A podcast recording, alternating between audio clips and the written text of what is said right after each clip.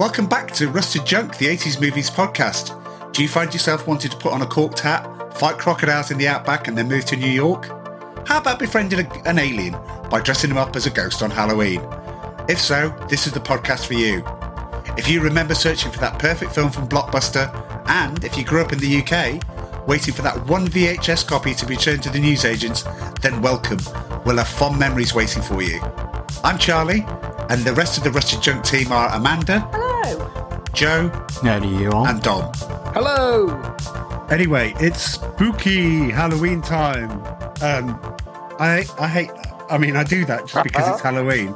I know, but I know I know you don't like it, but you've got to like set the scene. We're not doing the final uh, episode of the season. We're we're breaking a bit to do uh, to do a horror film because yeah, it's Halloween time, so why not? But this you couldn't do spooky ghosts with the film that we're covering, uh, which is the 1982 John Carpenter film The Thing, uh, starring Kurt Russell, Wilford Brimley, Keith David, uh, Richard Dysart, Donald Moffat, so on. Um, you couldn't describe it as spooky. It is more sci-fi than horror. It is more sci-fi than horror. Um, and we don't have, for those that aren't watching, by the way, uh, and wondering where uh, where Amanda's dulcet tones would be, uh, she decided to give this one a miss because she doesn't like horror films. But as Joe just said, this is more sci-fi.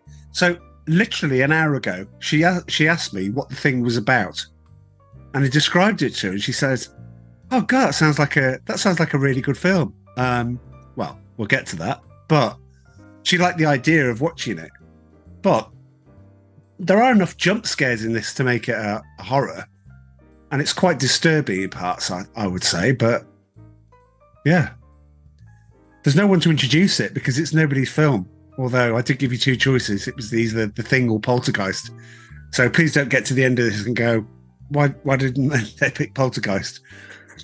Well, I- I Poltergeist think did more, yeah, more of a horror. I would think. You know, I think I think this is a good film to discuss because it'll probably split opinion. Is, is what I'm is what I'm guessing. Um, I think it is more of a sci-fi than a horror. But then again, Alien or Aliens, what you know, they these things can cross genres as well, can't they? yeah.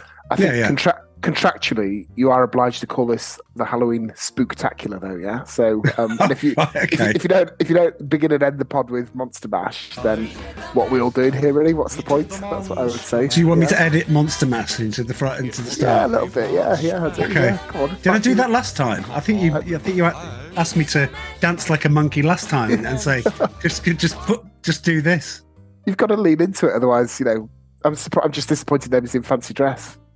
But what's a monster mash got to do with with the thing? I mean, Well, if Halloween. we were doing, yeah, but if we, yeah, but if we were doing like a film about Frankenstein or Dracula, which is what the monster mash was about, then yeah, I get that. But we didn't think about an alien that hides itself in in other creatures.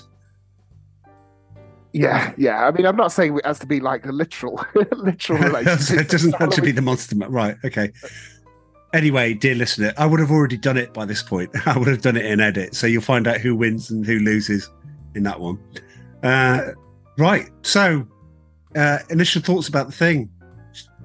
Shall I? Shall I go first? Because I, I rarely go first unless it's Yeah, my. go ahead. Oh, yeah.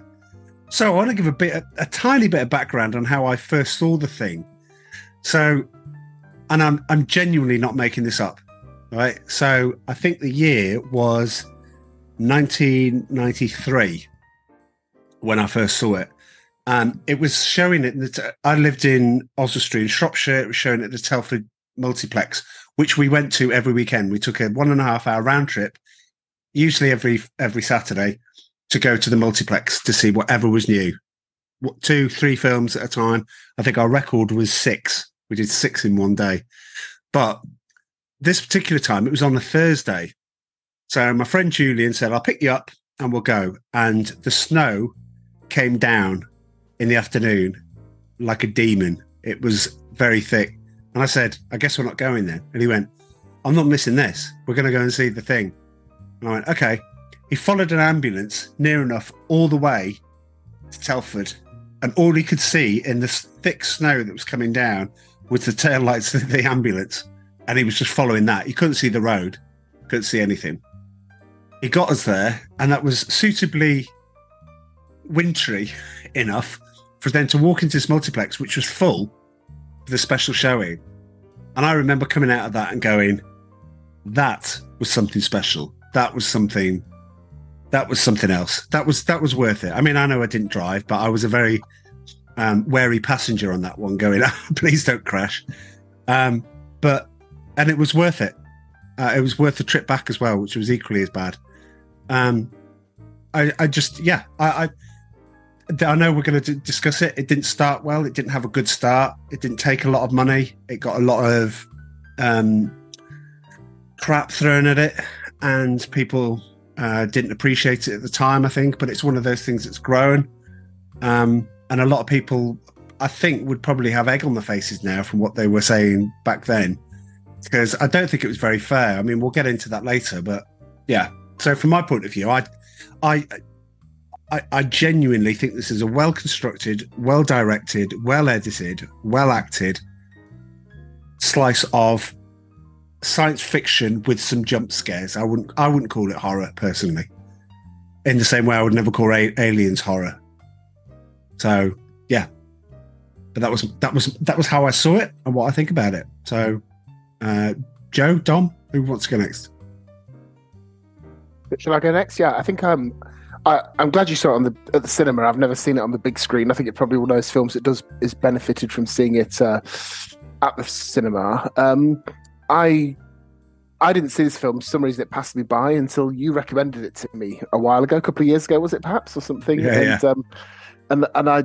I have to say, I didn't enjoy it that much when I watched it uh, on your recommendation, and so I was looking forward to rewatching it now. So I thought perhaps I was in the wrong frame of mind when I sat down to to see it, and it just you know it is popular. It has become a cult classic, as you say. But honestly, my, my assessment of the film is I actually probably agree more with the original set of reviews that came its way. I, I, I disagree with some of the, Wow. the points you make there. I think perhaps the editing um, isn't so wonderful. I think that the without going to all the review, but some of the big set pieces are good. I think it actually starts strongly. So perhaps I disagree with you in that in that respect as well. With the the scene where the uh, the Norwegian crew are, are tracking and hunting the dog. Um, but no, I, I, I found it pro- problematic and yeah, not, not not not without some good points in it as well. But uh, but definitely some, in my view, some fairly glaring issues that uh, that I'd look forward to discussing more when we get into Right. the film. Okay. Oh, but before you go, Joe, I didn't mean that the film starts. I meant that the reviews, Ah, uh, yeah, sorry. like okay. as in it, it started badly with reviews. No, it's got a really, it's a really great opening. yeah, my mistake. Okay. Anyway, yes, Joe. Yeah, actually, I've never seen it before until a couple of days ago. So it was interesting, and, and I think I told you one of the reasons why I didn't want to see it. I, I just didn't look. It wasn't interesting to me. The whole winter scent setting, or I guess uh, Arctic scenting. Is it is it Antarctica or is it Antarctica, yeah. yeah, it just never did anything for me. Um, and it, also Kurt Russell being the star of it didn't do anything for me either. But I will say, I, I, I think, I don't. Did you get either of you ever see the original thing? Yes. Great, So- great film. Is it very similar to this? Uh, y- yes, but there's a lot more sort of paranoia. There's a lot more, there's less effects. Um, you actually see the, the thing, you know, you actually see it manifest itself. Um, a bit like you do towards the end of towards the end of this, but yeah, it was more black and white. It's still a classic in the same way that, you know, um, Forbidden Planet's a classic, you know, it, it, based on the budget that they had. But yeah, very Mhm. well made. Yeah, I, I kind of felt as I was watching this, this was a bit of a ripoff of Alien. But then I started to think, is Alien a ripoff of the original thing? Ooh. And I, I think you can answer that question because uh, even though this is a, I would say a ripoff of Alien, it's a good ripoff of Alien, though. You- I mean, Okay. we've seen some that just aren't good, but I, I thought this was was decent. It's not. I wouldn't say it's one of my favorites, but I I was intrigued. I was never really like, oh, this movie sucks. I thought it was was okay, but it it's not something that I would run out and purchase like a a 4K version of it. You know, I I'm glad I watched it, but I don't know if I'll ever watch it again. Oof, blimey. I can't wait to watch it again. I watched it in 4K. So yeah, it was, it was great. Looked looked really good.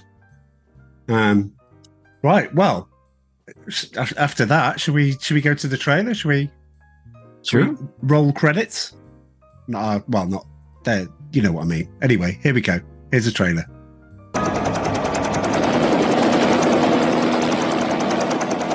Twelve men had just discovered something. For 100,000 years, it was buried in the snow and ice. Now it has found a place to live. Inside. Where no one can see it, or hear it, or feel it. I know I'm human. Some of you are still human. This thing doesn't want to show itself. It wants to hide inside an imitation. It'll fight if it has to, but it's vulnerable out in the open. If it takes us over, then it has no more enemies. Nobody left to kill it. And then it's won. You guys gonna listen to Gary? He can beat one of those things!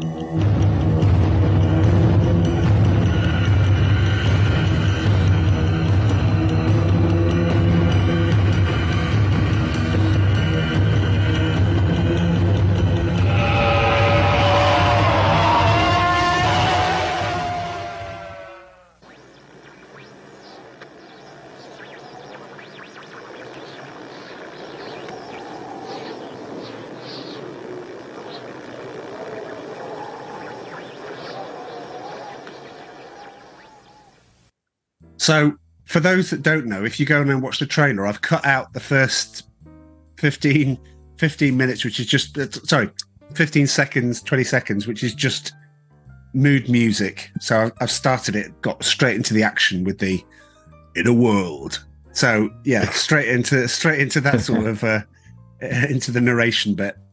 Um, that looks good. If I'd seen that cinema, but unfortunately, people had seen that trailer at the cinema and they weren't that impressed. Um, I know that basically they they sat in silence at, at this trailer, um, and it's probably a good time to bring up what it was up against. So, what the two, what are the other two films it was up against? I know one of them. Do you know the other? I know. th- I know No. which one you know. I know which one you know. E.T. Yeah. So, So, so did ET just blow everything out the water that that particular year? Did it that particular summer? Yeah. well, not only that, but I think they just rejected. I think some of the reviews were like, "Oh, this is really, you know, um, America was going through a bit of a recession at the time. This is quite down. This is quite dark. We like this little fella um, because he's nice, he's cute, and he does stuff, and he heals things, and he dies and comes back to life, and uh, people like that sort of thing. Um, but they didn't want the alien to be bad. Uh, so the thing didn't work. The other film that, that was out the same time as the thing was Blade Runner. Oh, And- Blade Runner. and people just didn't get it.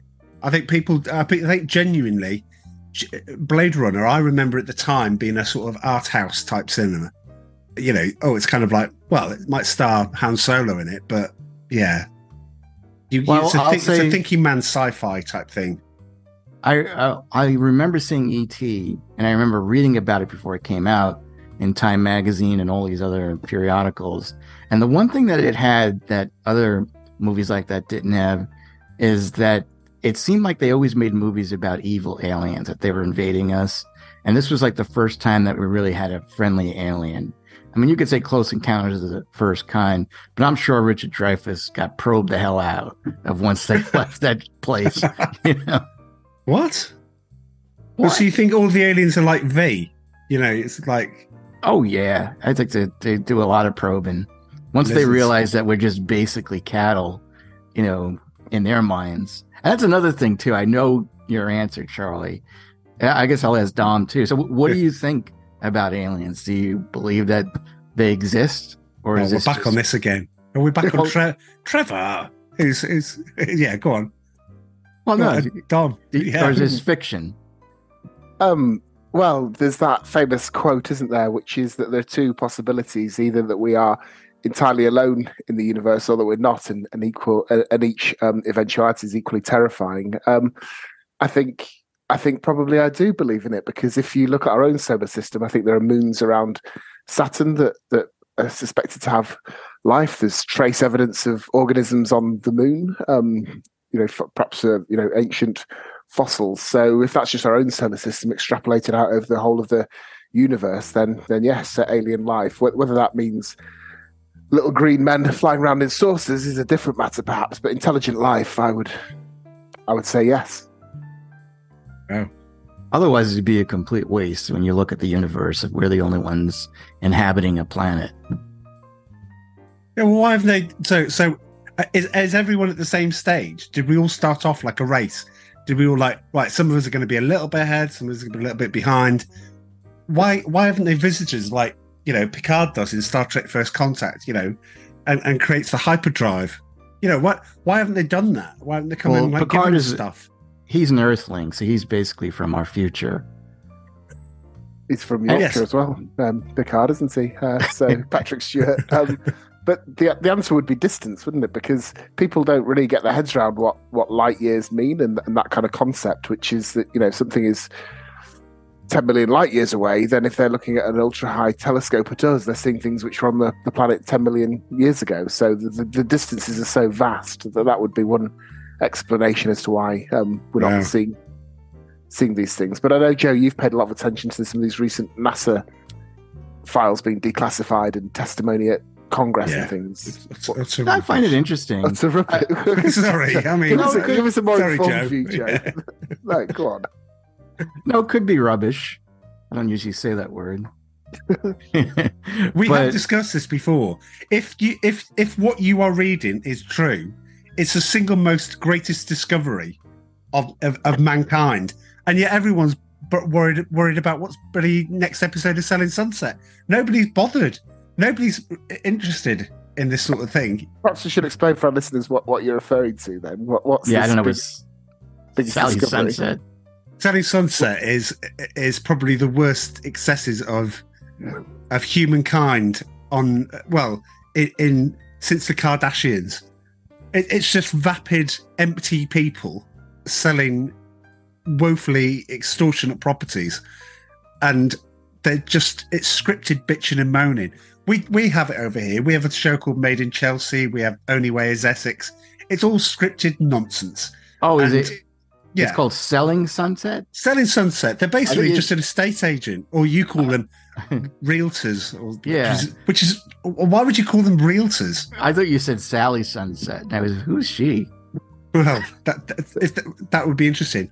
Can I just interject? This isn't what I meant by explain for our listeners that particular TV show. I meant the- okay. the alien uh, thing, but perhaps we've already moved on from that. I'm not sure. So, Joe, what do you think about the whole uh, alien conspiracy? I, I'm kind of like with you, Dom. I, I think that again, it would be a complete waste to think that when you look at the universe, that we're the only inhabitants of the universe. But I don't know. I mean, it's you do see a lot of things, and but especially with AI and CGI, there are always people trying to fool you with either recordings of UFOs or aliens in their backyard and all that. And it, that's what's frustrating is that they're just idiots out there that they think it would be so great if they could fool so many people. So when we do actually potentially see something that's real, we're going to poo poo it because it's like, well, there's so many other fake things before. How could this be real? Uh, But it is interesting. I think you would like, I think Charlie should go to Peru for a little bit and check out over there because over in Peru, they're having this village there that's like, you know, they're kind of a little backwards uh, I don't know if you would say that. They're not technology apt, although they do have phones, you know, mobile phones. But they've been getting attacked by aliens for about six months now. And there's footage. There's they're face peelers. What they do is that they rip off people's faces and they use their face, I guess, either to imitate them or maybe they use it for soup. I don't know. But but this is what this is coming from the Peruvians. It's like maybe like a hundred people, and it's like, are all these hundred people going to lie? I mean, the the one telling thing though is the government came out and released an official statement, and that made things worse because they said they're not aliens; they're just illegal miners using jetpacks. And That's like an epi- episode of Scooby Doo. Yeah. Yeah. Um, okay. Wh- what is more outlandish that somebody's flying around in a jetpack from this planet trying to mine in this village, or these people are being attacked by these aliens, you should go, Charlie. Bring your video, your 4K camera, capture Well, some stuff. the things that the things that you uh, um, describe sound extremely um, interesting. Uh, however, the next episode of Selling Sunset, Chantel's going to fall out with Janice or something like this. Why isn't this front page news if, if this is what you say is happening? Um, mainly, mainly, I think I'm in the, the camp of this is complete horseshit. I think that's where my camp is because if it was true, if there was evidence, then then it would be everywhere and the world would stop. well, they say the reason why Oh, It isn't everywhere. Why? Why? Why? Go on. is because they're afraid people are going to freak out if Of it's course they told are. to the world. Of course they are. that they're Yeah, not ready to handle it. That's why they're they're piecemealing it to us bit by bit. I mean, I'm not saying I believe Oh, it. Joe. I just read into it. But you can't poo poo 100% on this either. I don't I, think. I think I just did, but but I mean, but do, um, do you think that in the universe we're the only living beings in the universe? yeah, I used to have a trite line that I used to use. You know, if I wanted to impress a girl I was talking to or something, I'd say something like, "Well, it'd be arrogant to think we're the only, live, you know, intelligent life." No, it's it's it's bobbins, as you would say. We we had a. I, this is the I don't first say right, bobbins. I don't know what Right. that is. right, we'll get to Bobbins in a minute. Dom, I'm going to mention his name. Jarman, Richard Jarman, Uh huh. right? Convinced, convinced that the pyramids were built by aliens. And he used to bang on about it every week. There used to be something. I used to read it and leave his books out by Eric von Daniken. And he goes, It's real. It happened. It wasn't. And I'm like, It it was built by people. Yeah, but how do you explain? It, easy. They just dragged it up the side, the side of the pyramid. What, what are you talking about, man? Well, I guess my point is that the thing is going on right now in Peru that these aliens are taking over the form of people that they previously known, and nobody knows who's an alien and no one knows who's real. That, you know, so that's why you should go. I mean, if you Well- love this movie, you should go. I haven't read it, but I, I assume there's some sort of government presence there that is. Uh, I told you they they said that they're just guys on jetpacks that are beating up these this little village. You know, I'll send you some stuff, Charlie. oh, I'm sure you you won't believe any of it, but Well, you know, government's trying to convince us uh, that, that something over there isn't happening. I can't believe that you, you ever think that sort of thing happens, Joe. why would they even address? Well, all right, let's get into the movie. Anyway, right, we have we have got a movie that, that we want Yeah. to see. Should we go neatly into roll call? Yeah, Sure. although, although roll call is going to be hard because I think one of the problems with this film is it's got far too many actors in it. But um, Well, I've limited it. 100 percent slightly. agree. 100 percent agree. Yeah, yeah, okay. Well, I've limited it, so we can. I think we can briskly go through it because we don't Not have. enough chicks in this movie. well, there is one. is Yeah. there? Ah, ah, right. Okay, good. Yeah, yeah. Well, we'll get to that. Um, so here's roll call. Roll call. So Kurt Russell. What do we think of Kurt? I mean, the last time they did Escape, who who was on the podcast for Escape from New York? Was it just was it just me and Amanda? Yeah, it wasn't it was, me. I wasn't there. Yeah, we didn't like it. Um, we didn't think it was any good. Uh, I thought it was it's a- o- overrated. He's a poor man's Sly Stallone, isn't he? I think he's like a poor man's Steven Seagal in some respects. But I think he's got more intelligence than those two, though. Yes, I Mm. do. I, and do you know? I, I'm going to make. I knew this sort of thing might happen, so I'm. I'm. I'm ready. I'm ready for you both. I'm going to make a case for Kurt Russell. So here's the case for the defense: Escape from New York. Again, people like it. I don't. Uh, Escape from LA, dreadful. Silkwood, Big Trouble in Little China, Tequila Sunrise with Mel Gibson and Michelle Pfeiffer. How do you mess that film up? But he did. But Tango and Cash, Backdraft, bit of comedy with Captain Ron, Tombstone, Executive Decision, so I can do action, Breakdown, so we could do psychological thriller, which is incredible film. Breakdown It's really You're not good. making a very good case. I am. Poseidon does the, the the the big budget, even though it tanked. Tarantino, Death Proof, Big Chains, Fast and the Furious. Tarantino again, Hateful Eight. Um, Deepwater Horizon, which was a great. I we loved it. We turned the volume up, and it was brilliant. Um, Guardians of the Galaxy, playing Santa in the Christmas Chronicles. Again, Tarantino, Once Upon a Time in America. Oh, sorry, Once Upon a Time in Hollywood. Um, that's not bad. It's better than Seagal. It's better than. I think, I think that Kurt Russell is one hell of a guy. I think he's a nice guy. I'd love to hang out with him. Love if he was my neighbor. But quite frankly, I don't think he can act. I mean, he's just, or he plays himself in almost every role that he's in. He's just really has nothing in him other than, you know, other than he's a nice guy. He's, he's at that Keanu Reeves level, but I still prefer Keanu Reeves over him. Uh, I just, again, I, he doesn't have Yeah, it. I get that. Dom, help me out here. Tango and Cash. Come on, man. Yeah, it's it's a good film, Tango and Cash, but I think that's probably his career highlight, is it? That or um Or this. mm, I I don't thought he was- know. He was good in this, I would He's say. not you, you compare him to Keanu Reeves, but at least Keanu Reeves has got The Matrix and Speed and John Wick. You know, I don't think anything in um, Kurt Russell's library stacks up to those. St- Steven Seagal, I, th- I, I meant it slightly as a throwaway comment, but I think Under Siege is better than anything in Kurt Russell's filmography. Uh, uh, Overboard, that kind of light romantic comedy, that's you know that's probably yeah. slightly underrated, but we are scraping the bottom of the barrel a bit um, with some of these some of these movies. I just think he's he's a bit of a generic. He's I'm sure Joe's right. He's a good guy and he's kind of a good looking bloke, uh, square jawed, American kind of bit of a hero, but he's he's a bit of a. We'll get Kurt Russell if you can't get the actual star that you want. That, that's how I would Very cla- good. classify Yep. him. No, And again, he's not political. You have no idea what his politics are. He just enjoys doing what he does. So I give him credit for that. But I think that this was one of the shortcomings of this film is, and, it, and this will probably come out in in trivia because I did hear that they were looking at, at Clint Eastwood. If Clint Eastwood played this role, it would be much more successful. Even though, again, Clint Eastwood is is not the greatest actor in the world, but he's got a better presence than Kurt Russell. And even like I was thinking just this morning, like maybe in someone like Gene Hackman, you know, just anyone, you know, he was okay. He was good in in, in the role, but I think that it just lacked, you know, a, a star power or a really good actor to sell it. And it also, Okay. like I said, it acted a lot. I don't understand why they didn't have any women. Could have had some hot chicks in the in the movie.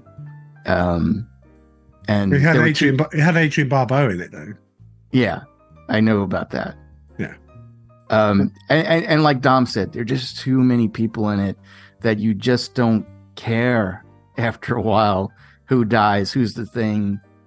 It's, what? It gets Okay. confu- it gets confusing as to who some characters are. Some of the like the Yeah. more minor characters, they're interchangeable. It's like I thought he was dead, or wait a minute, didn't he go off with him? And it's it's kind of hard to track. He should have. I think there's twelve people. If you look on you know the IMDb, they Hmm. should have cut it to six, seven maximum. I think.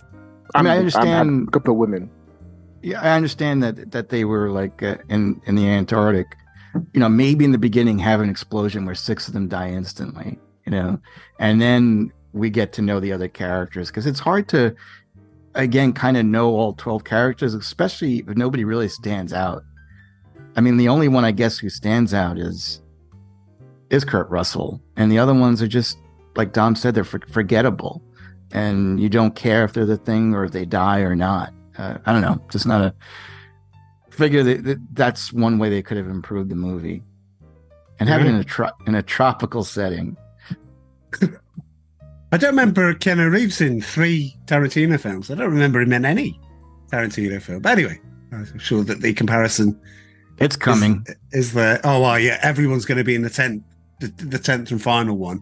He's going to play three roles like uh, Peter Sellers and Doctor Strangelove. Uh, and and he'll fail all three. Um, uh, let's move on. Uh, let's move just before we get to Keith David, because I think Keith David is quite an interesting one.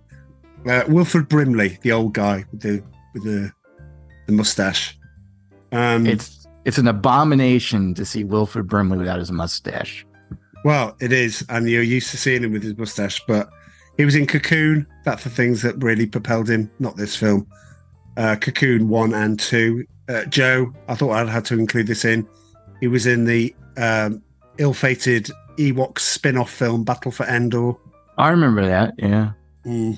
Uh, he played the what you would expect Wilford Brimley to play, the kind of evil person, which is like the the, the guy that delivers the, the the really crushing news to you in a forceful yet polite way. Um, in the firm with Tom Cruise, he's like the bad guy. It's like saying you need to do it this way. You got to do it this way, and you got no chance. Um, it was in 46 episodes. I'm hoping you're going to help me out here, Joe. Of Our House. Mm, Ring a bell? yeah. Well, I remember the song because it was wasn't Crosby, Stills, and Nash. Um, and it was did have madness. Yeah, if you're on this side of the pond, it's madness. It's Yeah. madness every time. no. Oh, I. I no, I know the madness one too, but our house.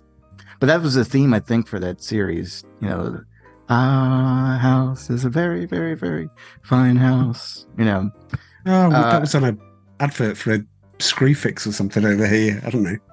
it's popular over here in the 70s but anyway yeah I, I i never really watched the show but no he is he does a lot of commercial like like he i know he's i think he's dead now but he used to do like commercial for adult diapers and stuff like that you know I, I Uh, got confused. I got confused when I was looking through because I swore blind that he's in Scrooged.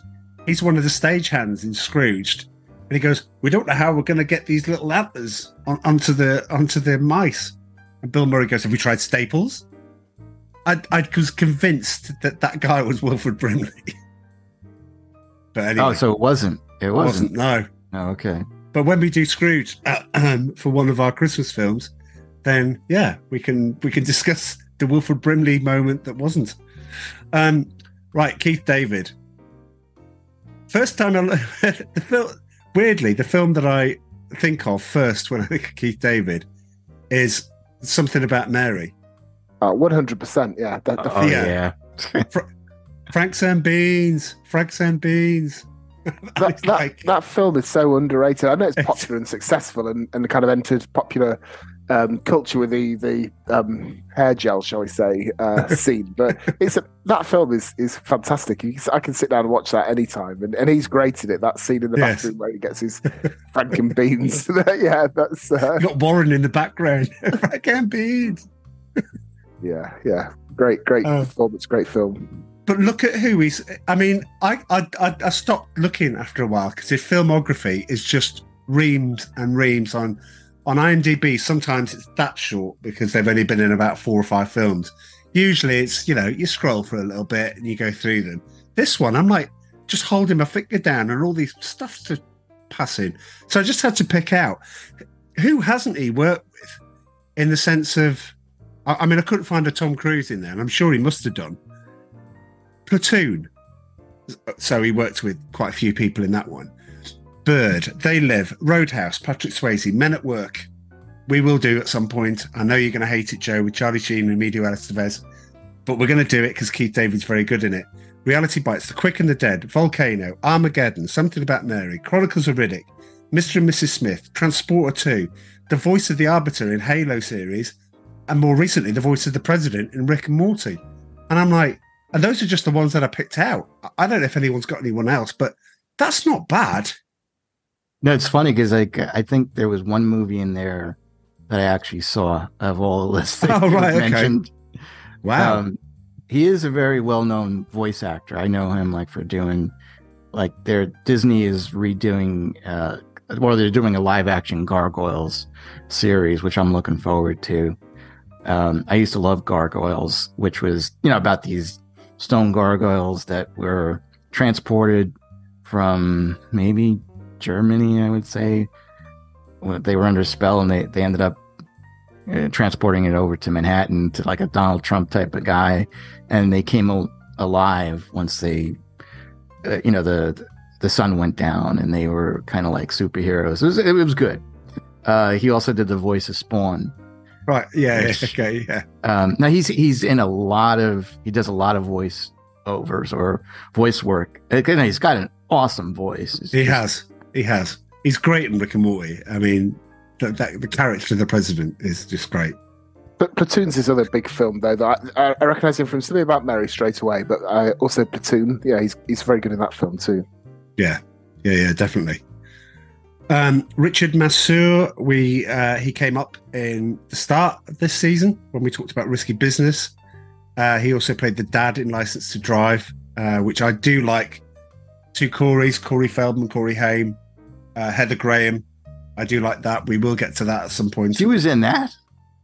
Heather Graham, yeah. Was in License to Drive. What was she? Oh like, yes, she ten. played the was she ten? the, the passed out chick. Really? I, I Yeah. didn't- wow. Okay. Yeah. Oh yeah, go back and watch it, Joe. It's very good. I've never seen it. Oh, okay. Um, David uh, David Clennon, the guy that played the guy that comes up with the best line in the film. I, th- I think I'm allowed to swear. I don't think I'm allowed to put. Okay, I won't swear because I had to turn on the overrated. I, I, I haven't told you this. I had to turn on the um, bad language thing on on uh, f- um, the podcast. So all of the podcast lot got the the bad language thing.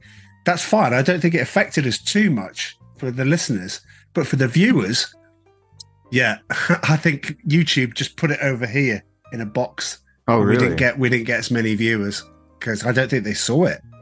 Um, What was the word? Subscribed. what was the word that we said last time? Well, it's a c word, but the um, um on a couple of occasions, and both of them were Dom, so it's fine. I'm I'm not going to lay the blame Oh, so I directly, could. directly at you, but I, I thought but we- I am. I thought, I thought we'd agreed that we could swear, and if we're going to swear, we, We might as well swear properly. Well, but we're not going to. I don't mind with a couple of, you know, as my mum would say, sh1ts that we've said so far. But he has the best line, and it says, and which is the, one of the best memes on the internet, which is paraphrasing, You've got to be flipping kidding me," which I think is one of the best lines, and that's him. That's David Clennon. So, so sorry, has our entire back catalogue now been rated explicit just for a couple of C No, bombs? just that one. No, just that one. Okay. I'm glad I could. I'm glad I could still say pants. Yeah, yeah, you can say all of that. I just think you can't use. Don't use the F word. Don't use the C word, but use all the others. I've seen some Both of podcasts that haven't been rated. Uh, Yeah. okay. I've no idea.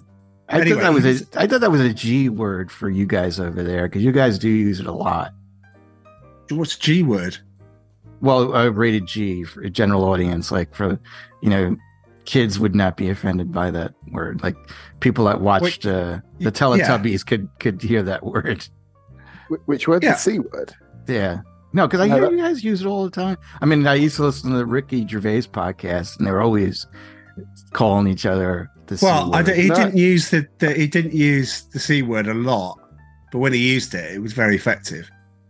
The um the C word, as we'll refer to it, is the most explicit banned word on British TV. Uh, That is number one, and number two is the MF word. Um, and those are the two which carry the biggest sanction and get you the, the worst ratings. So no, they're properly bad. I don't I didn't think I used that word. I hate that word. Uh, really, it's pretty pretty awful. Use it in the Um, in the pretense of what they Monty, you terrible. Oh right, yeah, quoting Yeah. somebody. That's that's a bit different, isn't it? No, Well, I, I, yeah, he didn't should say it. He was quoting somebody. Yeah, but the YouTube algorithm doesn't doesn't do that. It just goes, oh, I've two words here, boom. Oh, So at least I was honest and told it. Look, you've got to expect this is what we're doing. No, if you say that over here, it's like one of the worst curse words imaginable. Like, but it's got a slightly different meaning uh, because well, this is what one one American once told me is that if you if you call um, somebody the c word in the UK, it just means like you're a horrible person. You know that that's Yeah. a very strong way of saying that. But in America, um, there was this HR woman in my old company, and she got described as this c word, and it and it kind of meant that she loved the drama, and she was like, um, uh, not explaining in. America, Yeah, yeah, that's yeah. no, it, just means one word: vagina. well, that's like its literal meaning, perhaps, but the way it- it's kind of applied to a person. It, it- basically, his point was it's mainly used to, towards women, and it um and it has a s- uh, yeah certain a certain meaning. So I, th- I thought you'd be able to fill in the blanks, jokes. It was a little while ago that I had this conversation, but anyway, this HR woman that he was referred to truly was a And she word. was okay. yeah. She deserved Okay. in, in every possible uh, way you could um use the word. Yeah. Right. I- So I've, I've, I've, I've, I've probably breached my. Uh, my yeah. I was gonna let's, let's move on. Let's move on. anyway, that guy that said the line was in 30 something, which was a completely overrated show. And he's also the co pilot in the remake of National Lampoon's Vacation. What a Uh, career.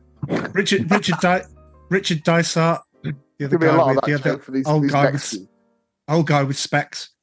Uh, he was in uh, one of our first podcasts we ever did, Moving Target, with Tom Skerritt and Jason Bateman. Um, go back and listen to that. That's that's us in our infancy. It's just me and Amanda. Uh, he was in Back to the Future Three. He was the barbed wire salesman. Ooh, ooh. Uh, he was Cromwell in Wall Street. You're out of line. Um, this is an outrage. You're out of line, Gekko. At Teldar Papers sharehold- shareholders meeting but he's most famously known for LA Law, and he was in 171 episodes. And I used to like LA Law, uh, so I thought it was good. Donald Moffat, well, we'd covered him when we did Popeye. Um, I think that I think then I said he did the thing, and he was the president in Clear and Present Danger. Hear him saying he was in Popeye, and he was the president in Clear and Present Danger. Um, and the last one, Charles Hallahan. Uh, so uh, I think the guy whose chest, well, we'll get to it. Um, oh, there's going to be plenty of spoilers. There, al- there always is. But the where the chest opened up, that guy, if you remember, uh, he was uh, Pierce Brosnan's boss in the extremely entertaining guilty pleasure I have, Dante's Peak. I, I genuinely, I'll make a, I'll make a very good case for that film, even though I know Joe, you despise Pierce Brosnan in quite. I know you were going to say his his boss and Mrs. Doubtfire. Uh, no, no, no, no. Dante's Peak with Linda Hamilton, who's who's really um, quite quite attractive in, Dante's Peak. So anyway, I digress. There we go. See, see, we got through roll call reasonably quickly. Did I ever Uh, tell you my friend? Uh, Oh no, we didn't. Then here we go. Yeah. no, this is interesting though. No, you mentioned Linda, Linda Hamilton. My friend's, she was my friend's babysitter for years. Yeah, I think she grew up in in Michigan, and she used to babysit her. Uh, Not while the she was an actress in. No, you know, before right. she was an actress.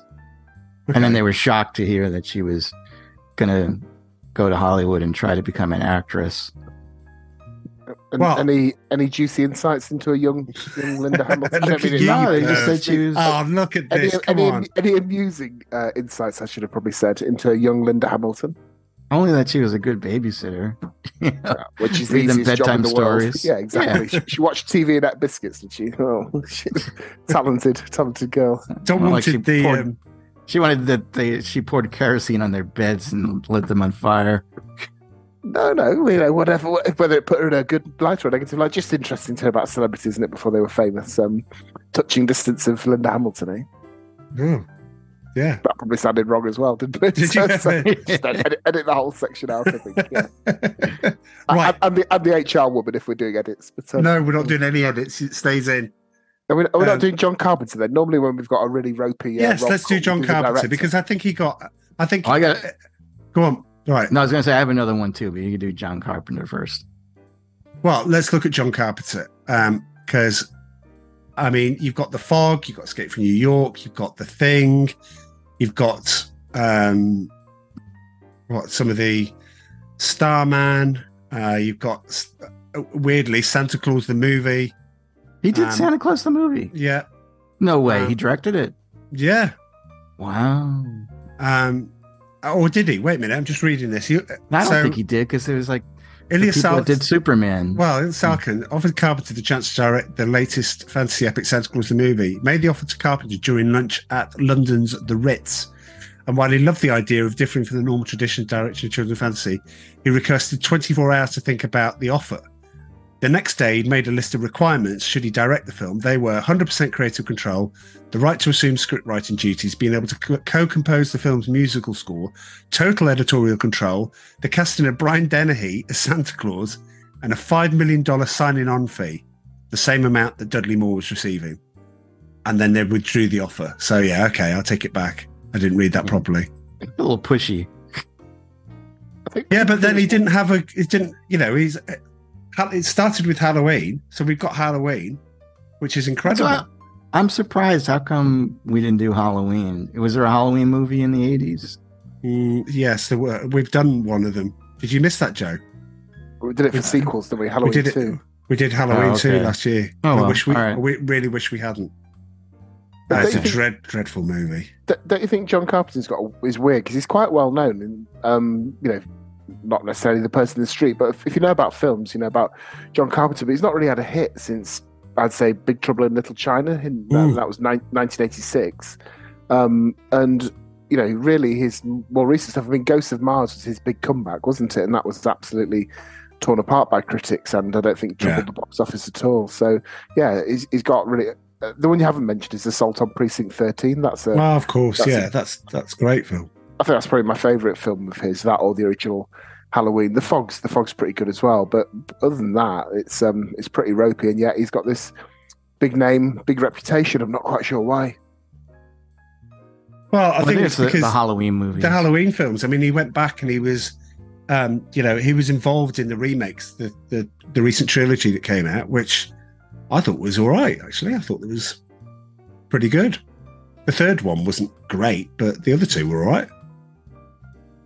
Yeah, Starman, I think, was the one of the first movies I rented on VHS. Okay. I liked it. I cried at the end. Oh dear. Did you cry at ET?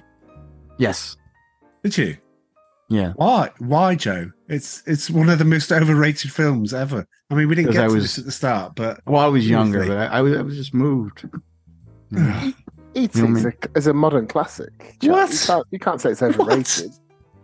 It's uh, I'm putting it in the box with Forrest the, Go- Gump. the Goonies. Oh, and Forrest Gump. Yeah, I can go. They're all going I, there. I know he hates Forrest Gump. I hate Forrest Gump. Yes, you hate the you're right. Goonies too. I mean, Yeah, I, I, know, don't don't don't get it. I It's don't. I okay. don't get it.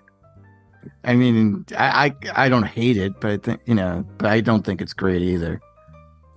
If you want to buy, if you want to buy me a, a present, which means I'll never speak to you ever again, you buy me "Hey you guys" T-shirt, mug, or anything like that, or somebody doing truffle shuffle, and that's it. That's where our friendship ends. Qu- quite abruptly, I would say. Well, Truffle it's, Shuffle was pretty cool. it's, no, it's, no, it's no Dante's Peak, is it, Charlie? That's Well, Yeah. what, what, what is? You know, I mean, you know. It's no Die Another Day. Oh God, nobody like that. Come on, man. And uh, me and Don went to see that as part of a uh, as part of a works works day out. yeah, that's what Do we you used to remember get. that? It was Quarterly awful. We used to get quarterly fund budgets. Do you remember that? God, that was back in the day, wasn't it? Uh, and if you if you if you pooled your fund budgets, so if you did it, we went went to Amsterdam, didn't we? That was we um, went to Amsterdam. oh my god on a work trip. Are you allowed to say what you did there, or you just? uh, Well, um, well, we all we had a relaxed trip, didn't we? That's, put it put it that way. It was uh, quite a weird experience sitting there with your colleagues, some of whom are good friends, some of whom you know less well, all absolutely battered by eleven o'clock in the morning. That was not not a normal day at work. I, I, I'm getting paid for it as well, so yeah, that's uh, God bless. can, can- can we have a coffee and, and a selection of the uh, of the uh, the cabinet, Remember- please? Do you remember that other trip we went on? I think in my head it was York, but it could have been a different city. It was Skegness. No, that, that was a different trip. Went to went to yeah, Skegness went swimming in the sea without changing clothes. so I was fully dressed. So that was that was a good idea. Um, It's very No, cold. there was one um, I think it was York or somewhere like that. And we, again, all absolutely hammered in the in the pub. I remember we were drinking whiskies. Um, and then we were trying to cross the road, barely able to do that. And the prison a prison van drove past us, and we're all banging on the side of the prison van. It's a good job I didn't get arrested. I walked onto the train and fell flat onto my face. Was I there? Yeah, yeah. I mean, you, you were we were all steaming, but um, Yeah. It's a good thing you guys didn't get raped. Did you say prisoners were in a, in a van? well, yeah. I mean, couldn't they get were out, obviously- Joe. I mean, you know, we're all right. I mean, we got Oh, we- protection. Oh God, yeah.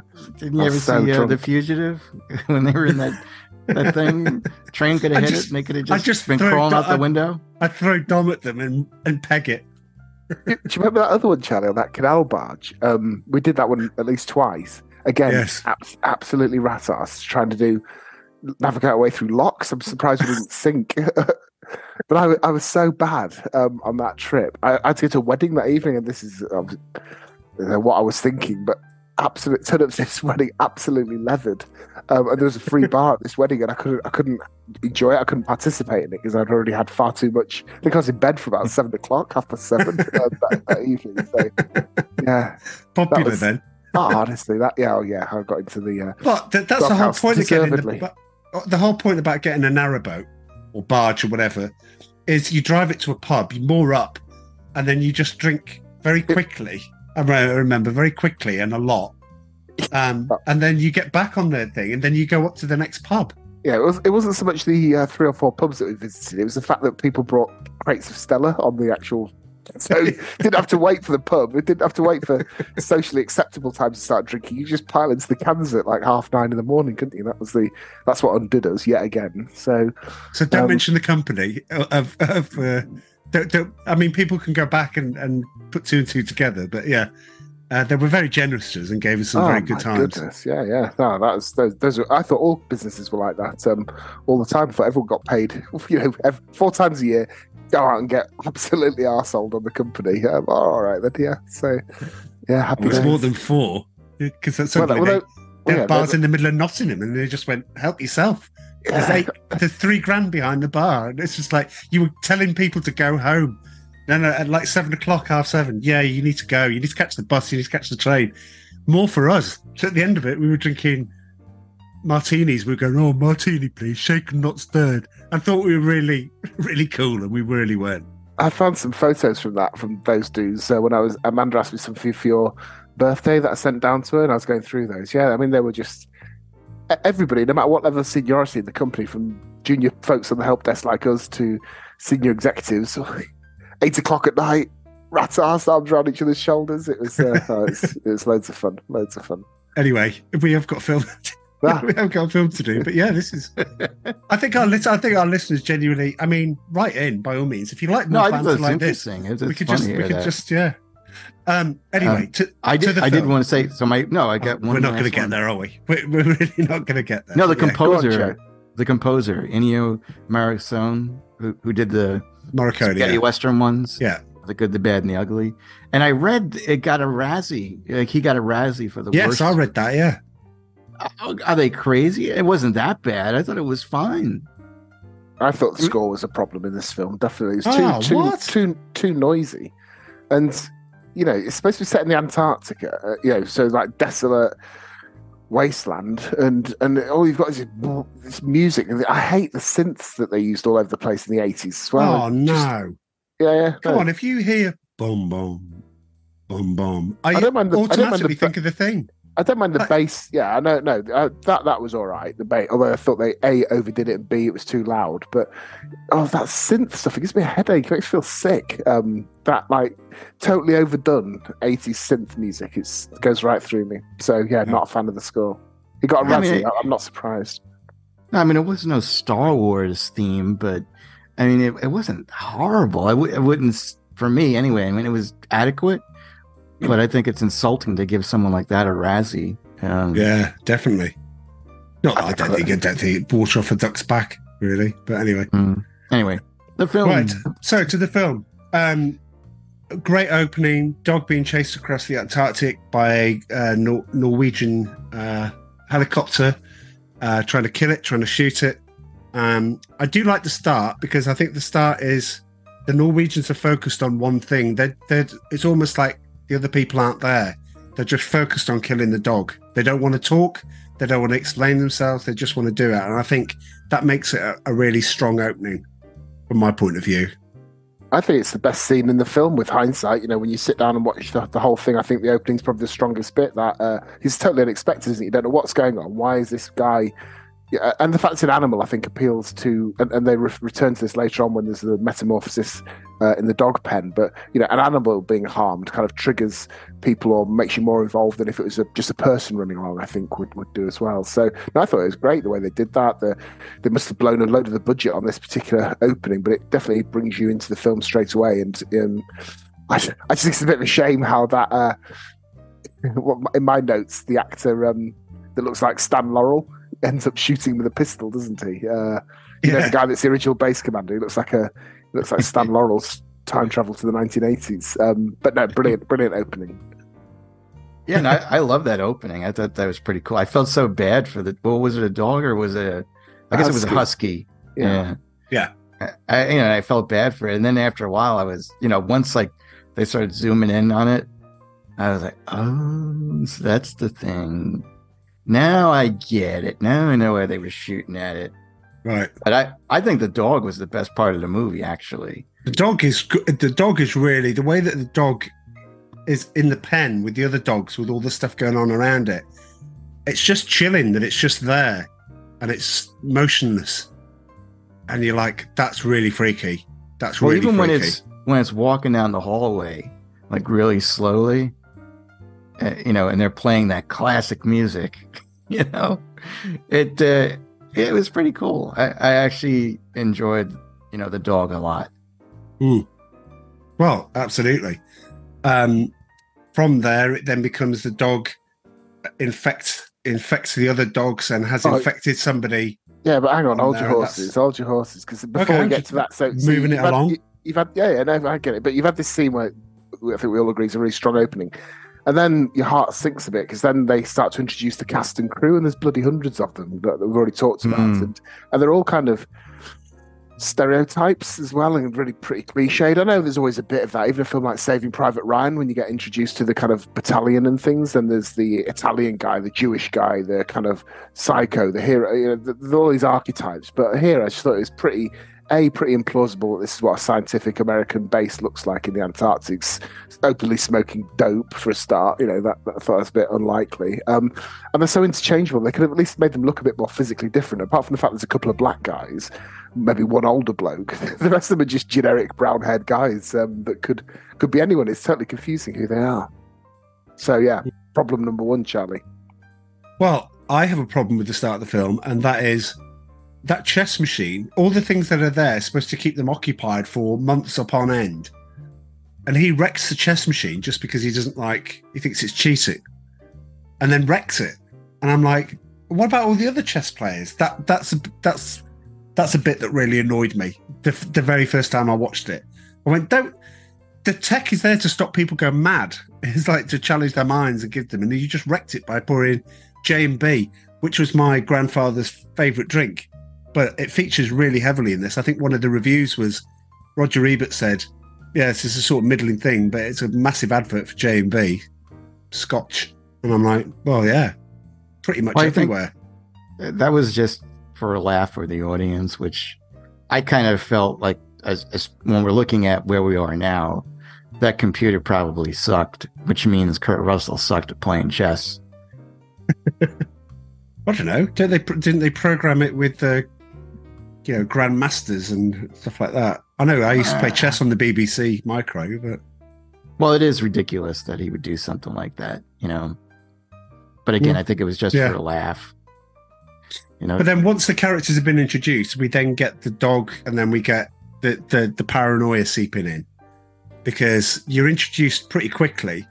I, I like the fact that you know, yes, we get the backstory. Yes, they fly to the other to the Norwegian base to find out what happened, and you see some, you know, uh, you know, awful, awful things, awful contorted uh, faces. You see people trying to commit suicide and uh, what they've done because they, you know, because of what they've seen, possibly, or what they've experienced. Um, and I do like that, and I do think the reveal. I'm not trying to move it on too quickly, but I do also like the reveal of the of the crashed spaceship, which we haven't mentioned. Opens the film. You do see the spaceship uh, right at the start, but you don't know how long it's been there. And, and I think that's it's implied, isn't it, that the thing took down that UFO, so the, the, that that's what made it crash in the first place. I thought that was that was kind of well done. But I is think it? the film, I I, think so. that. Rather, rather than the thing is the actual alien that was piloting the ship, um, you know, I think it was uh, that it brought down the ship, and, and that's why it's in the Antarctic region at the moment. That, that's my my take on it as well. Perhaps that's just my. my I mean, you, Yeah. you may very well be right. I didn't think about that. It's like in the film Alien, or is it Aliens, whichever one it is, where you see there's another alien, like a third alien, and it's had its something's burst out of its chest, and you know, so it's. I, th- I thought that was that's the way that I interpreted the start of the film that the UFO's in distress, and that's why it crash lands on on Earth. But um, but I think that the film works really well as like the set piece scenes are great, like the opening that we've discussed, the, the dog in the pen, and the eerie way that's handled when they go and explore the Norwegian base. I think those are all great. It's just the bits that interlink it either drag or repetitive or are hard to follow. So it's kind of the way that. Uh, so, I, and so therefore, I think the director takes a lot of the responsibility for some of the flaws in this film. He just he doesn't link and bring it together. And there would be ways of cranking up the tension and doing it differently, but it's just a series of stuff that happens between the big set pieces. I would I'd suggest. But don't you think that some of those some of those set pieces are are are helping you work out who is and who isn't? So, for example, one of the things that I took is that Wilford Brimley is locked away in that shed, and basically, Kurt Russell goes to visit him and, and opens up the hatch, and he says, uh, "Can I come back? Can I come back in now?" Which made me thought, well, okay, well, this is this is telling us that he is he is the alien, he is the thing. Because why would he want to go back into a situation if he wasn't the thing? Why would he want to go back into where he would be a, be at risk? And I thought there were little bits like that that you call the filler. I call it, yeah, it's It was, it was cold in that place, so he probably was cold. But but I think there's a problem with plausibility here. I know you have to suspend disbelief to some extent when you're watching a film about, you know, alien shapeshifters and, and things like that. But you've got this alien life form, which they all know exists because they saw what happened to the dogs. There's no kind of skeptics amongst them. Uh, and it likes to attack by people individually when they're on their own. So the way around that is to have like a little buddy system or to all sit in the same room, you know, and keep an eye on one another. But they just wander off, you know, randomly. They sit with their backs to doorways that are open and make themselves extremely easy to, to target. So as the audience, you've got no idea who's infected or not because all sorts of dumb behaviours are going off. All sorts of things happen off camera as well, like and then explained, you know, uh, verbally to to other cast members and things like that. So it's pretty hard to kind of have a any element of who done it. So I thought the tension was undermined by that um, that approach they took to the film. Oh wow, okay. What do you think, Joe? I. I still don't know what the purpose of the thing was.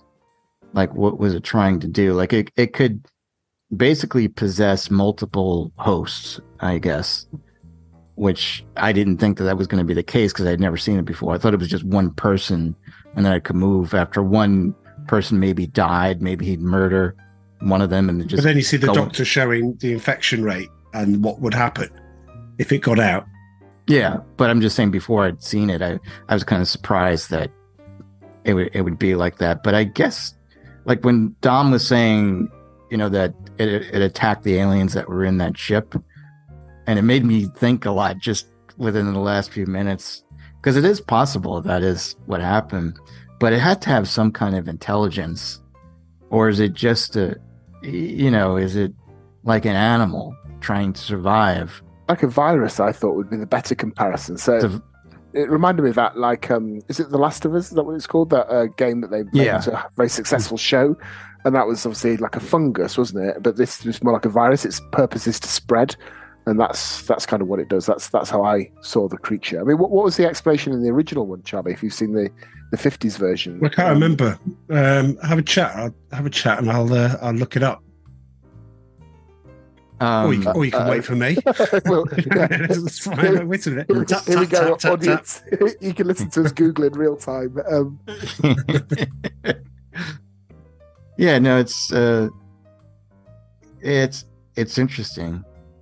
I, don't- I don't know. Is I'll tell you what, while Charlie frantically types, um, Joe, I'll right, take to, take to task on something that you, you said earlier. You didn't like the setting in Antarctica and should it be set in the tropics or something. But I thought it was interesting. If you're going to set it there, surely you want to kind of make the best use of that landscape. And, it, sh- you know, the fact that it's inhospitable and highly dangerous kind of lends itself to an interesting film. But 95% of it was shot inside the base. And, and when it wasn't, they were just walking along within the camp. I thought they kind of totally underused the the potential for that uh, for that setting. I was just kidding about the tropics, but I, I don't know. Like I said, it just for some reason it it to me it, it just didn't do anything to me The looks wise and the whole snow and ice. Um, I, I think it would have been interesting if it was even like less secluded, like if it happened like within a city. Oh, look at you, Joe. The thing too. Yeah. Well, maybe they should set it in Peru, uh, given what's going on there. They could, they could make it like what's a, going on. They could make it like a, a Paddington crossover, couldn't they? Paddington gets Yeah. the thing, So the bites the face off 1950, his uh, the handler. 1951 film uh, thing is a, uh, the thing is a humanoid life form whose cellular structure is closer to vegetation, or that must feed on blood to survive. The reporter Scott even refers to it in the film as a super carrot. The internal plant-like structure of the creature makes it impervious to bullets, but not to other destructive forces. Campbell's the thing is a life form capable of assuming the physical and mental characteristics of any living thing it encounters. This char- characteristic was later realised in John Carpenter's adaptation about it. So basically, the the original book, uh, which is called Who, 1938, Who Goes There, is probably more suited to John Carpenter's The Thing than the than the other one, if that makes sense. So su- super carrot. That's my that's my main takeaway from that Super carrot. You're going to call yourself that next time when we do Yeah. uh, Crocodile Dundee for the season end. Um, can we just have a can we just have a moment of pause here, just to shout out to uh, Rob Bottin, the uh, special effects guy. Yeah. Um, I mean, 22 years about 22 years old, and he came up with all of that. He actually, I, I know it's part of the trivia, but he did all the effects, and he practically lived on the set, lived at the studio, because he was just working on it all the time. And he got so bad that he collapsed because of exhaustion, had to get taken to the hospital at 22 and yet he comes up with that. And i think the i think the effects are really good for the for an early 80s film. I think it's well realized. I think the dog i think the bit where the the tentacles are coming out the dog and and all the things that were in his mind when obviously working with john carpenter he said this is what i'd like it to look but just go and do it just go and, and, and realize it you, the chest bit with the the mouth that bites the, Mm. the the hands off the bit with the obviously um where they're all tied together well, just like Um, the the autopsy, I thought was really impressive. yeah And I, while I was watching it, I imagine I never saw it in the theaters. I could see people during that time were not uh, didn't have as strong a stomach or, you know, or what's the word, uh, condition to all of the gore that we see now. Like you just watch a season of The Boys and this looks tame. Yeah. I, I could see people like walking out of the theater from it being so gross and disgusting, but it it looked real. Yeah, yeah. I remember just finding it very disturbing the first time I saw it. I just found the whole thing and how, how it all came together. But I guess I walked into it from a snowy scene into a cinema with snowy scenes and walked out again. And how old were you? Uh, so what was it? 93? Uh, 20, 21. Oh, okay, so you weren't a youngster. No. But I was, I was, I didn't like horror as much as I do now. So I was slightly nervous about going and seeing it, especially in the cinema. But thankfully, there were people who were far more, you know, scared from my point of view. I did know about the the the chest, so I knew that was coming. Um, but yeah, the rest of it was just a, a, pleasant surprise. So yeah, I just wanted to stop and say, um, uh, that, yeah, you've got to take your cap off to the the effects. And so I, I'm not as familiar with this guy, but did he go on and have a like a long successful career? He did. Hollywood Uh. Total Recall was one of his. Hmm. Uh, Hmm. That's one one that I can remember. Um, I think he did just. I don't usually type during this this sort of thing, but yeah, from a point of view of uh, what else he did, um, he was hired to create the special makeup effects for the fog, so that's where he first started. So good lord, it was just even even earlier than that. Uh, he's worked on Star Wars. I'm picking out the best ones: The Fog, The Thing, The Howling, uh, Legend. Uh, he did the effects in Legend, which is a V Awesome, awesome effects. Well, mm, which is a V Swick a Space, Robocop, Total Recall, Robocop 2, Ta- Basic Instinct. So you can see his his effect was probably the um, stabbing of the eye uh, at the start uh, with the ice pick in Basic do, Instinct. He didn't do Starship Troopers as well, did he? Because if he was working with the Basic Instinct director, Yeah, Paul Verhoeven. No, it, it doesn't show up, and it looks like the sort of thing that he would do. Uh, he was, did Seven, uh, Fear and Loathing in Las Vegas, Fight Club, um, Game of Thrones. Yeah, he's had so quite, quite quite the career. that's pretty hardcore. Yeah. Well, if he's that talented at 22, then he deserves it. So yeah, no, definitely. Yeah. I think unarguably the special effects are exceptional for 1982. Yeah. Um, the the bit. I know we're going through the film, and I'm just I'm probably like looking towards the end, but I do think the end is the bit that lets it down. uh, if if there's anything that lets the film down, I think it's it, it's the the reveal at the end and the the, the you know the thing that's uh, um, going up the the, the floorboards, um, the the boards, and it's it's coming through, you know, um, coming from underground. It reminded me of that scene in Godzilla, which is completely the the 1998 travesty. It was an awful film. Um, but the boards that came up at, at that point, and you just think, yeah, I can. It's a tried and tested type thing. It works. There's something big down there. It's causing it to do this.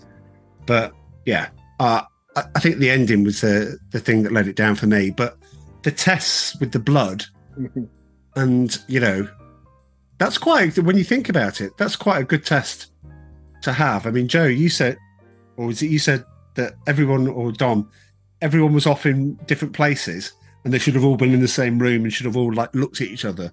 When they do that and tie everybody up, that's that's really not a good thing to do either. Well, only because he totally mishandles the aftermath of it. I thought that seemed again another set piece scene that's very effective. Finally, some common sense to the kind of approach to combating the threat, and they do that test with the hot needles and the the blood which rejects the needle is it reveals the person's been inf- infected, and I, I thought that was pretty well handled. But then, spoiler, you know, the the, the one guy that has been affected.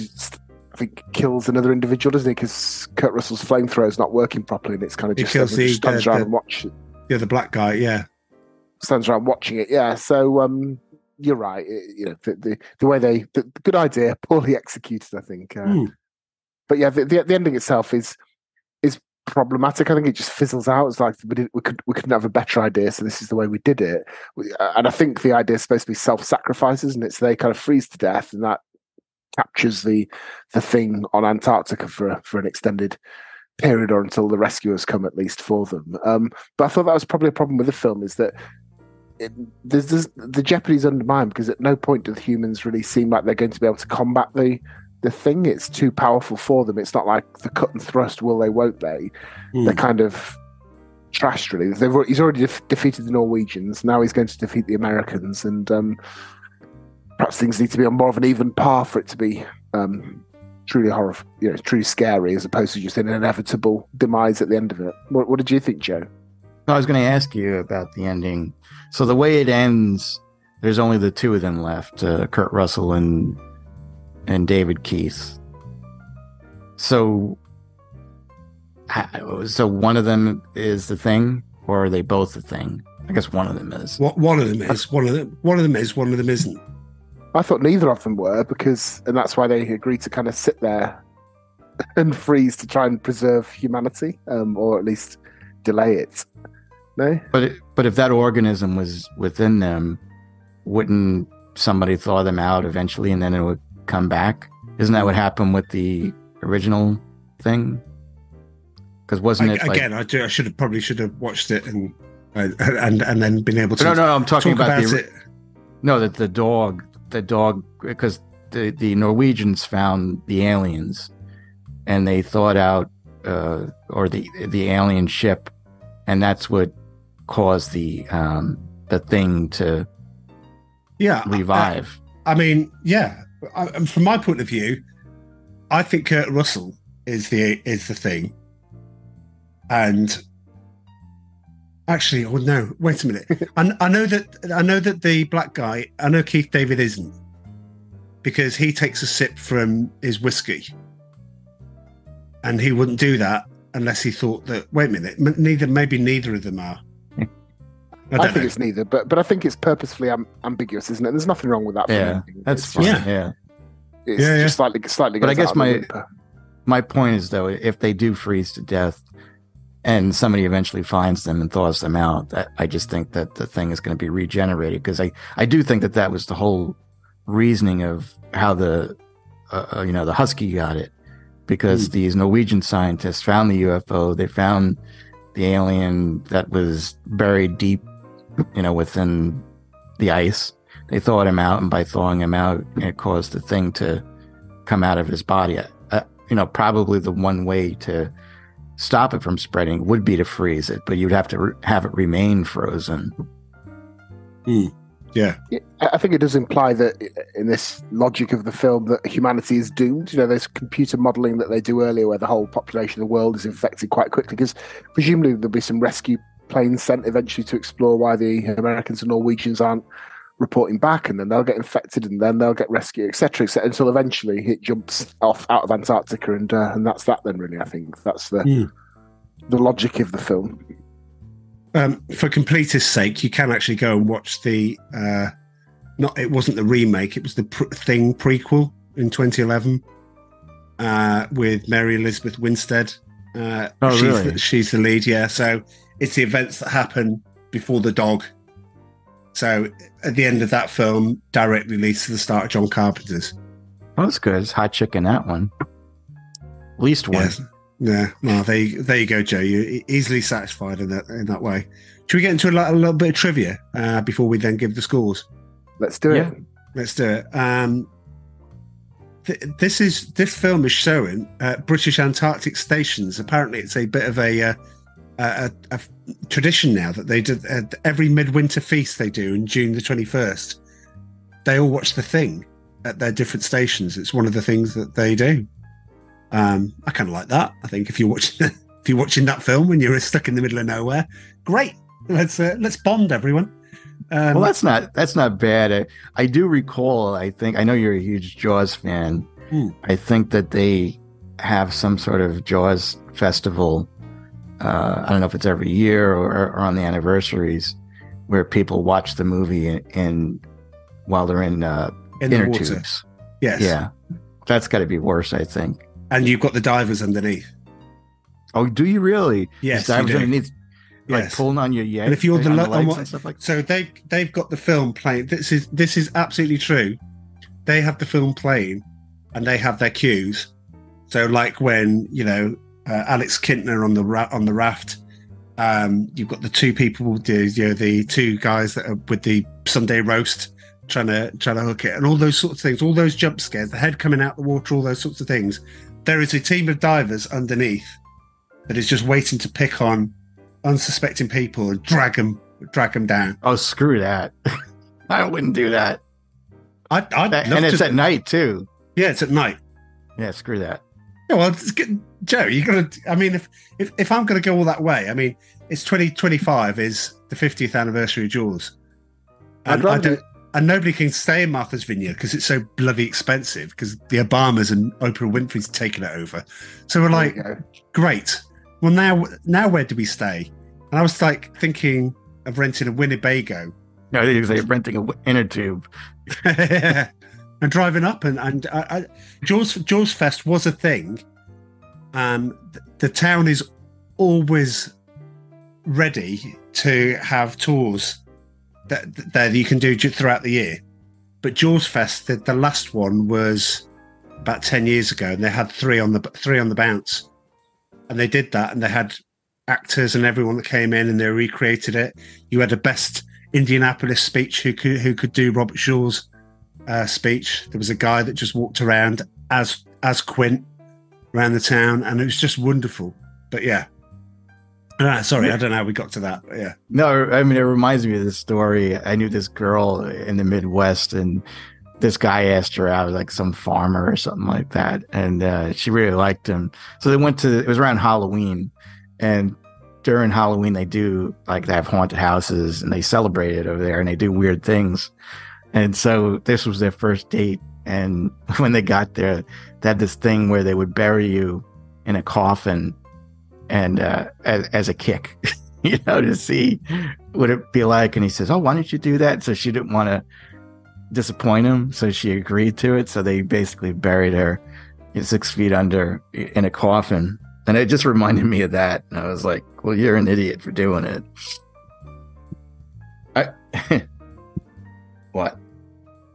I was going to say, what happens if the guy that that does the uh, has a heart attack? and that's it. Well, that sucks. Yeah, you're dead. I, I again, I'm sorry to keep bringing this up. I also knew this girl. She she was an Asian girl that I worked with, and she really wanted to go out with this guy. And he says, "Oh, do you like skydiving?" And so she misheard what he said, and she goes, "Oh yeah, I do it all the time." And uh, so she was once they ended up. Uh, so their first date was to jump out of a plane, and uh, she was afraid to tell him that she never did it before, and she jumped out of the plane and she passed out, and you know some guy had to you know pull a zip cord on her. What did she think it was? I don't know. I guess he had like a thick accent or something like that. I think she would have figured out by the time they were at the airport. Maybe she she brought some chip, you know, some chains and some whips or something, and went, "Yep, I'm ready." It's like, Well, I, I just think you've got to be careful about any agreeing to any sort of form of diving unless you've heard it properly. Because cave diving, deep sea diving, they, they all re- require a level of skill, really, don't they? That uh, you don't just want to blag your way through. Um, perhaps would be the exception, but uh, yeah, Anyway, bit, a little bit more trivia. Uh, the sets were cooled to 40 degrees Fahrenheit. It was 80 outside. Um, there was a 50. It was a 15 million dollar budget. Um, it only made 19.1 back, unfortunately. Uh, Friday the th- for comparison, Friday the 13th budget was 700k. Halloween's was 355k.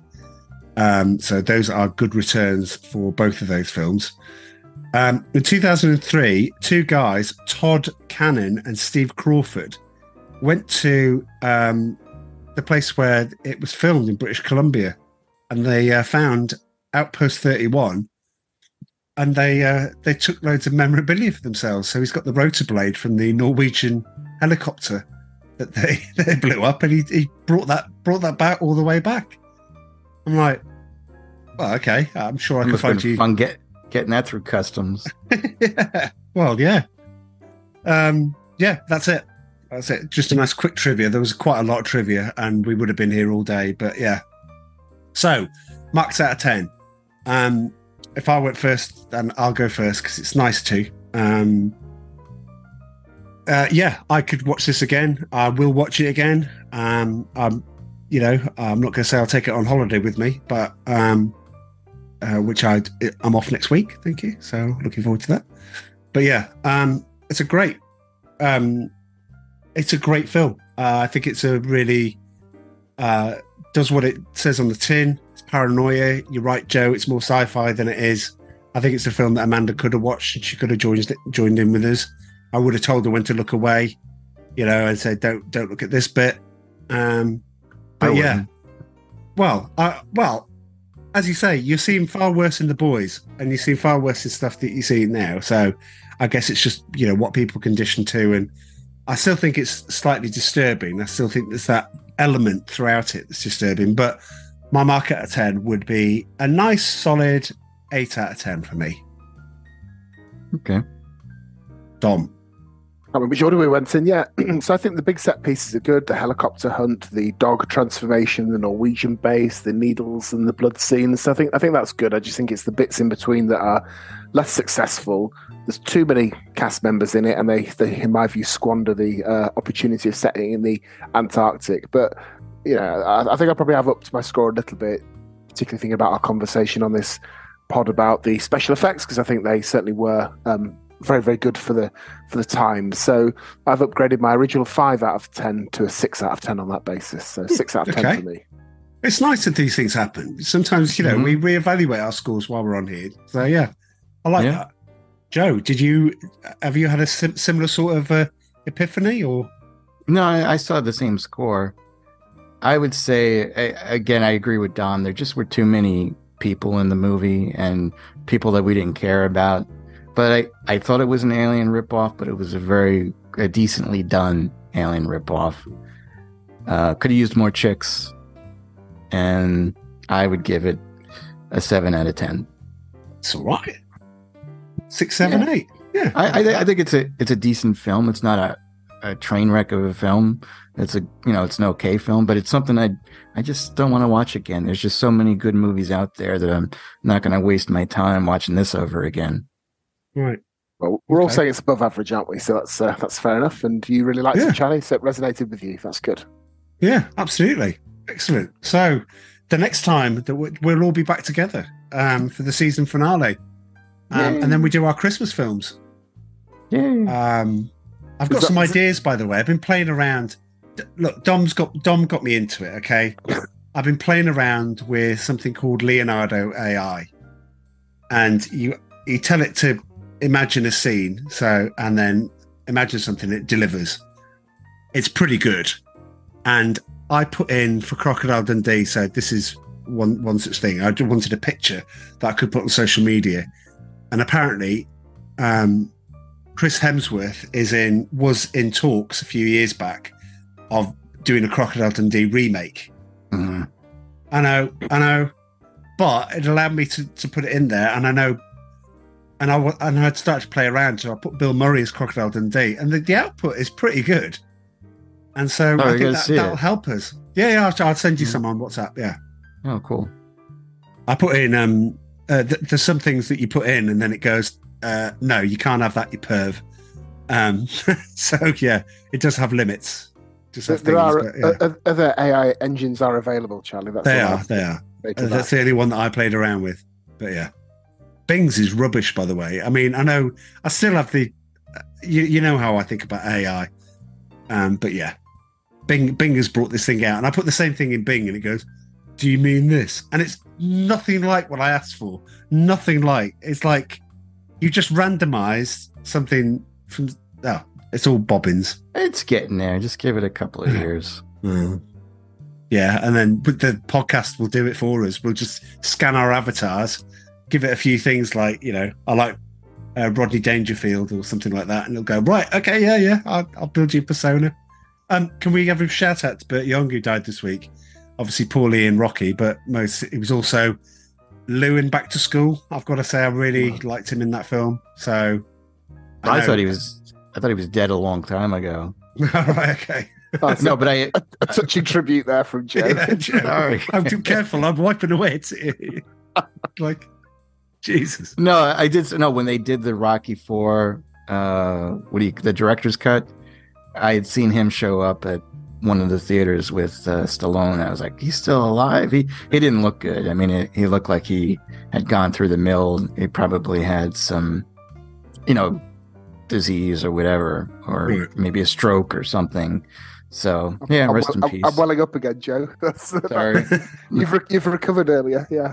Wait, uh, go and watch. Go go and watch and back to school and listen to our podcast and listen to how much Amanda hated it because it wasn't Burt Young she hated. She just cannot stand Rodney Dangerfield, and I don't know why.